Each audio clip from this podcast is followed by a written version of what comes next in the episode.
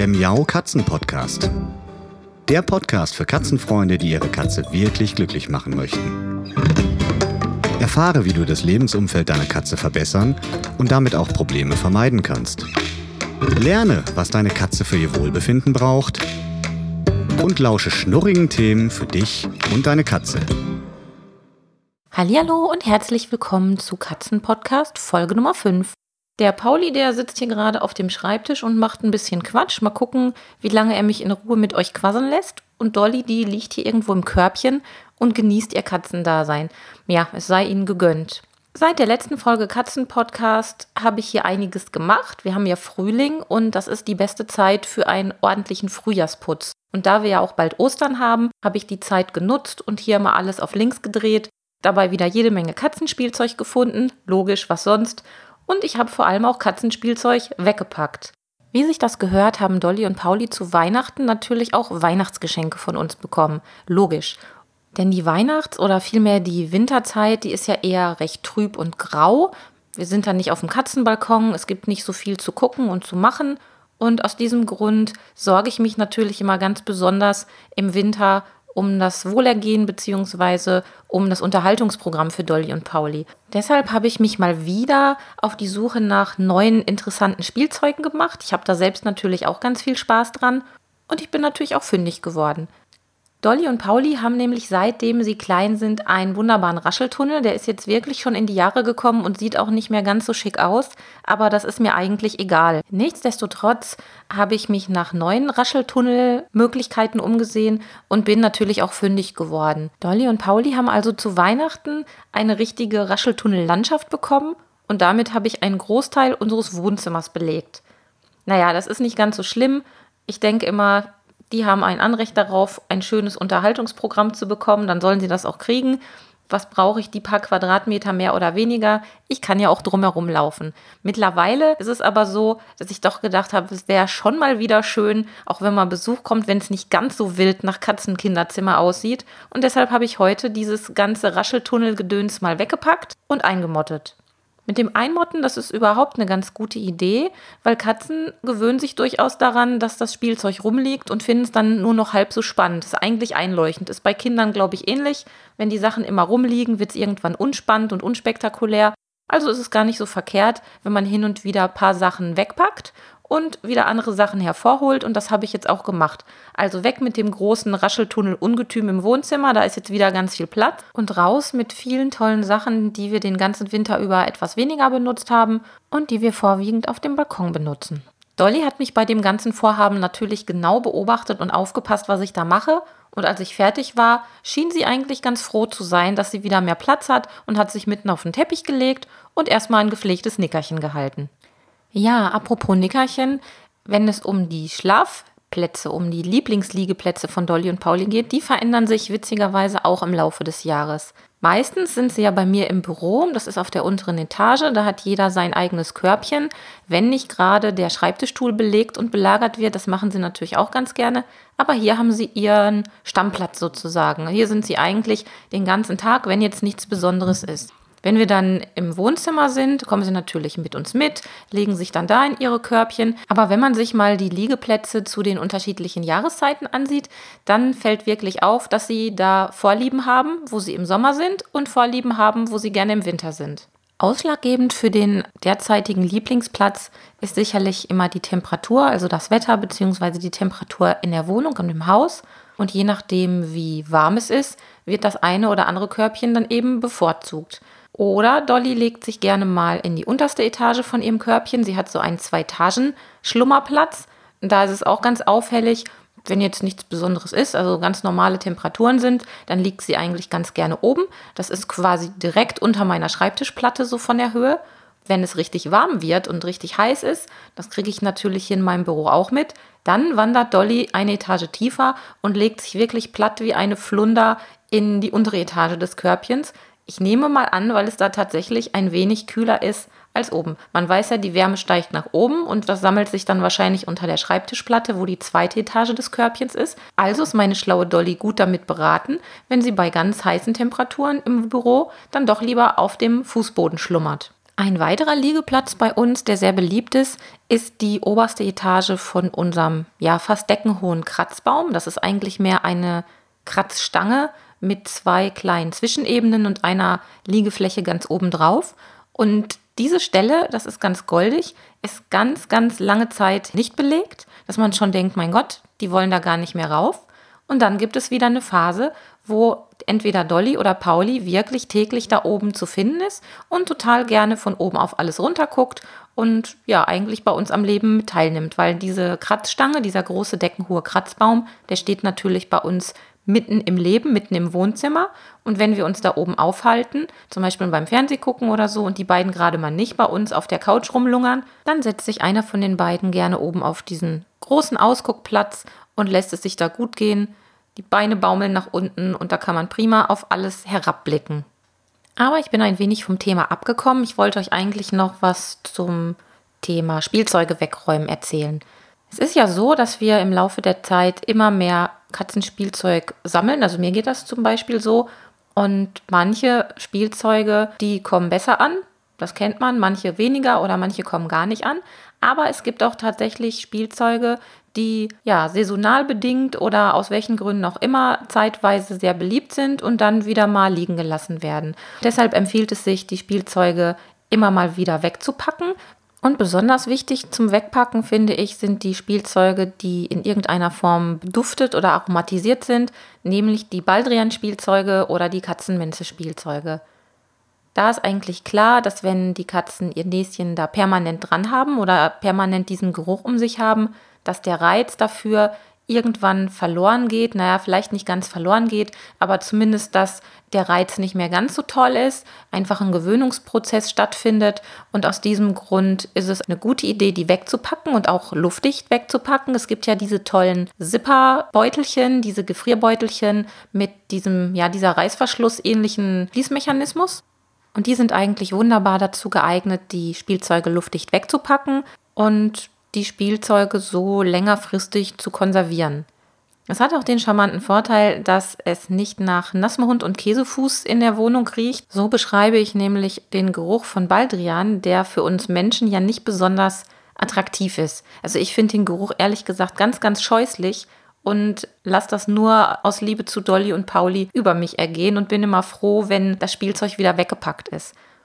Man sollte das natürlich nicht sofort nach dem Spielen wegpacken, weil meistens sind die Katzen ja so euphorisch, dass sie da auch ein wenig reingesabbert haben. Das ist jetzt nicht besonders lecker, aber ist halt nun mal so, wenn die da reinbeißen und dann vor lauter Freude und Glückseligkeit anfangen zu speicheln, dann sind die Spielzeuge ja meistens wirklich vollgesabbert. So sollte man die natürlich nicht in eine Tüte luftdicht verpacken. Also muss man sie erstmal irgendwo hinlegen, dass sie ein bisschen abtrocknen können. Und wenn sie dann wieder einigermaßen getrocknet sind, dann kann man sie in die Tüte packen und dann sind sie auch schon wieder bereit für die nächste Spielsession.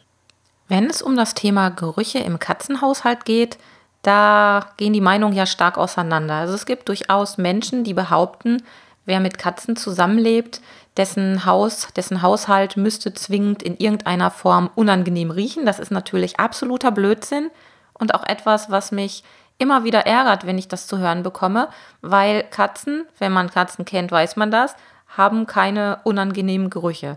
Es sei denn, ganz normale Dinge, die bei Menschen eben auch zum Tragen kommen, dass eine Katzentoilette nach unmittelbarem Gebrauch durch die Katze natürlich mal für einen Moment nicht besonders dufte rüberkommt, das versteht sich von selbst.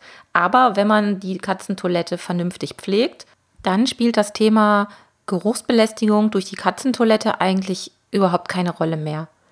Wichtig dabei ist natürlich die regelmäßige Pflege, also wirklich die tägliche Pflege und Reinigung der Katzentoilette und damit verbunden natürlich auch die Auswahl einer geeigneten Katzenstreu. Die muss natürlich in erster Linie der Katze gefallen und ihr zusagen, damit sie die Katzentoilette auch regelmäßig benutzt. Aber wenn man die schon mal hat und auch noch eine Katzenstreu erwischt hat, die sehr gute Saugeigenschaften hat und eine gute Geruchsbindung hat, dann ist das Thema Geruchsbelästigung aus der Katzentoilette eigentlich sofort passé. Was aber noch mit der Geruchsbelästigung in puncto Katzentoilette zusammenhängen kann, ist der Aufstellort, also der Standort der Katzentoilette. Es gibt ja durchaus Haushalte, die über den Luxus einer Fußbodenheizung verfügen. Und wenn man nun eine Katzentoilette dummerweise auf einen Boden stellt, wo eine Fußbodenheizung drunter ist, dann ist das natürlich semi-optimal. Also man könnte auch sagen, das ist eine echt schlechte Idee, weil durch die Wärme verändert sich natürlich alles Mögliche in der Katzentoilette. Die Bakterien kriegen richtig Schub und dann kann es natürlich auch eher mal anfangen, unangenehm zu riechen. Aus diesem Grund ist es ratsam, die Katzentoilette entweder so aufzustellen, dass sie eben nicht auf einem Fußboden mit Fußbodenheizung zu stehen kommt, oder man sorgt dafür, dass man durch entsprechendes Material den Fußboden von der Katzentoilette trennt, also irgendeine Platte unter die Katzentoilette stellt, die die Wärme dann einfach nicht durchlässt, damit das Ganze nicht unnötig permanent aufgewärmt wird.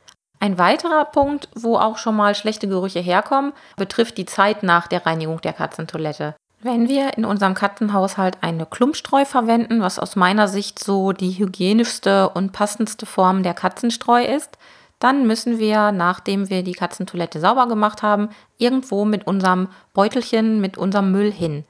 Und da haben wir zwei Möglichkeiten. Entweder nehmen wir das Beutelchen und stecken das bei uns in unsere Mülltonne in der Wohnung. Das ist aber eigentlich keine so gute Idee.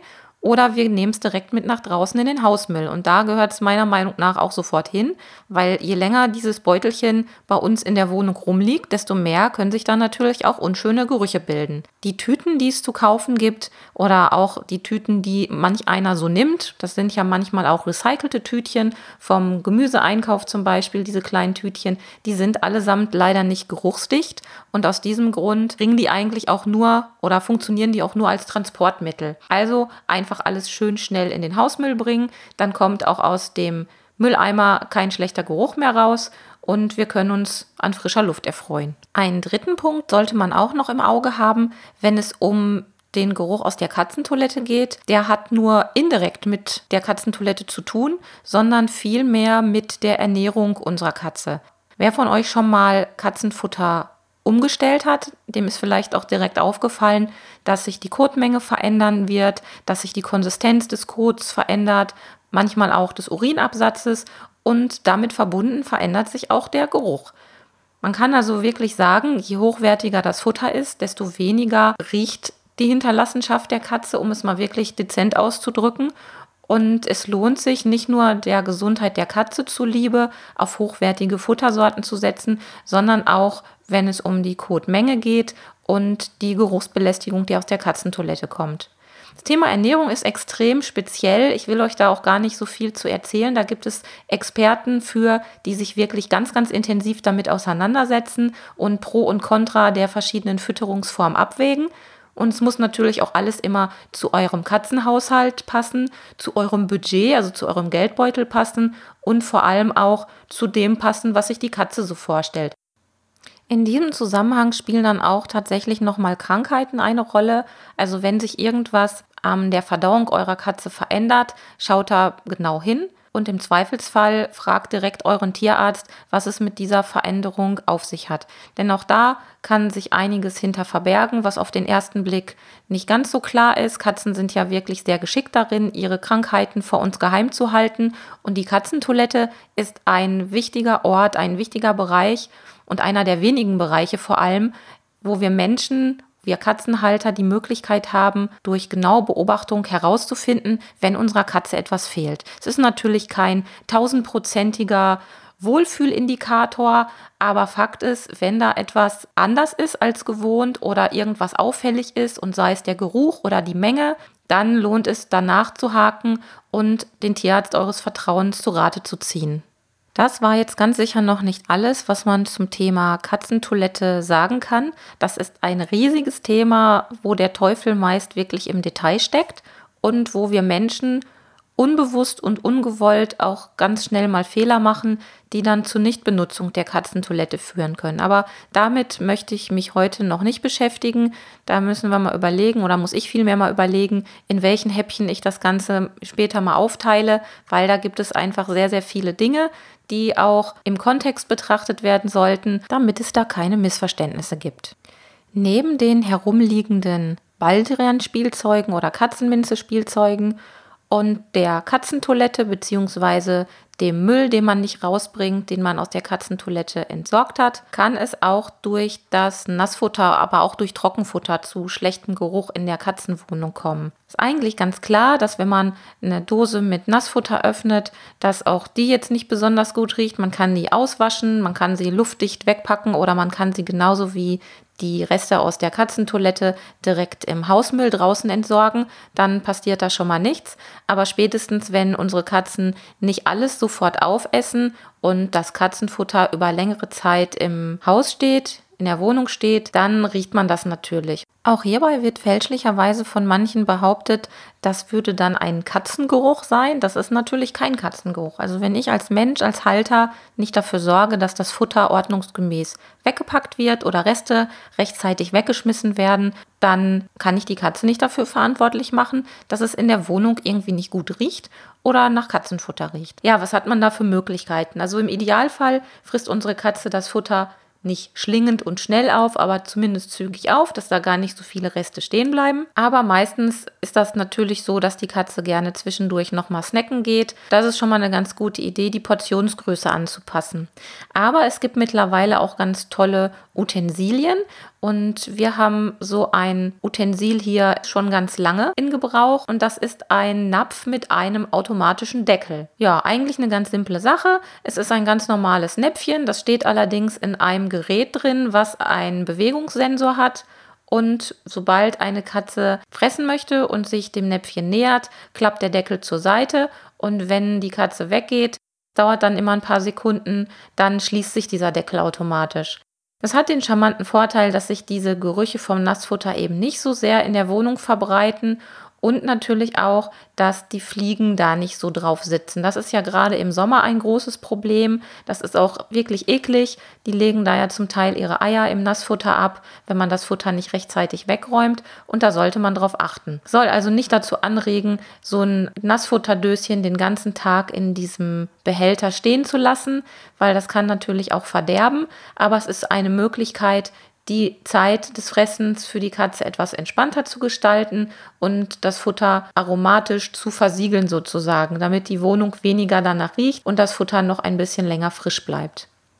Um es sich beim Entsorgen von nicht gut riechenden Abfällen etwas einfacher zu machen, wurde schon vor einiger Zeit zur Entsorgung von Babywindeln ein sogenannter Windeleimer erfunden oder entwickelt und ich glaube auch recht erfolgreich in den Handel gebracht. Das ist eigentlich nichts anderes als ein ganz normaler Mülleimer, allerdings mit, je nachdem welches Modell man da kauft oder welches Produkt man da kauft, mit einem Mechanismus, der den Müll luftdicht verschließt und der auch zum Teil mit besonders geruchsdichten Müllbeuteln verwendet wird.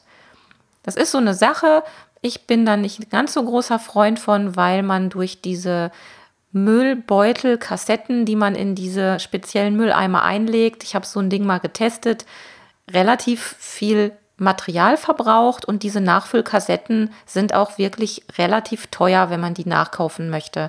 Muss man also überlegen, ob man das für sich und seinen Haushalt braucht. Die gibt es tatsächlich mittlerweile auch speziell für Tierhaushalte. Da wurde natürlich auch ein bisschen an uns Katzenhalter dabei gedacht, weil wir ja nun mal, wenn wir Wohnungskatzen halten, jeden Tag die Hinterlassenschaften aus der Katzentoilette auch wegwerfen müssen.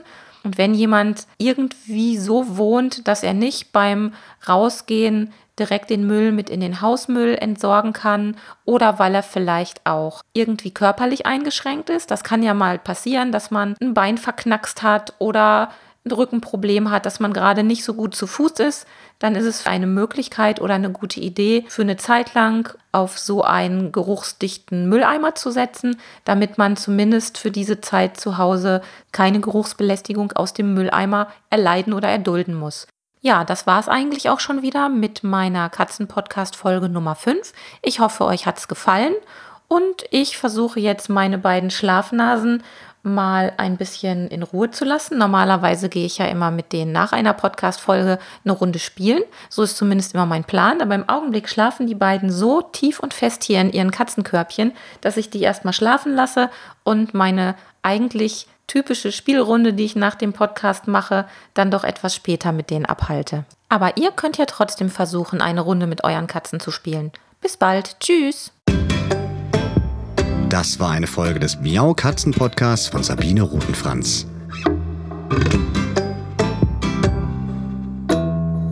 Weiterführende Informationen zur Sendung findest du im Internet auf www.katzen-podcast.de.